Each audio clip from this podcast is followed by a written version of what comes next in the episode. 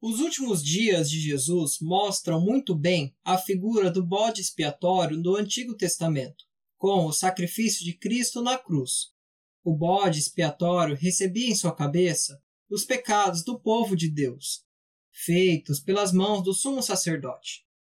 Depois ele era levado ao deserto e certificado que se perderia e não estaria perto novamente dos filhos de Deus.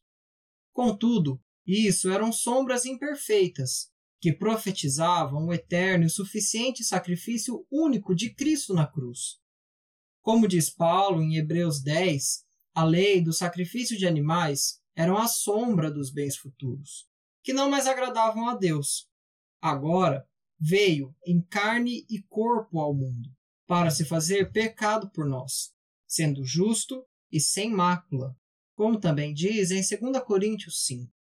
Dessa forma, em sacrifício e oblação única, santificou todos os seus filhos. Não podemos nos esquecer dessa imagem. Os nossos pecados são representados pela cruz nos ombros de Cristo, da mesma forma que representava a mão do sumo sacerdote sobre a cabeça do bode expiatório.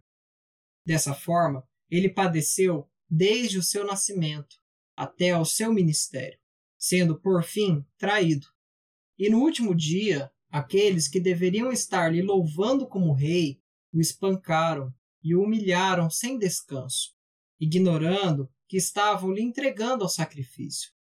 Então, devemos ter fé para confessar nossos pecados e depositá-los naquela cruz, e, ficando vivos e livres deles eternamente.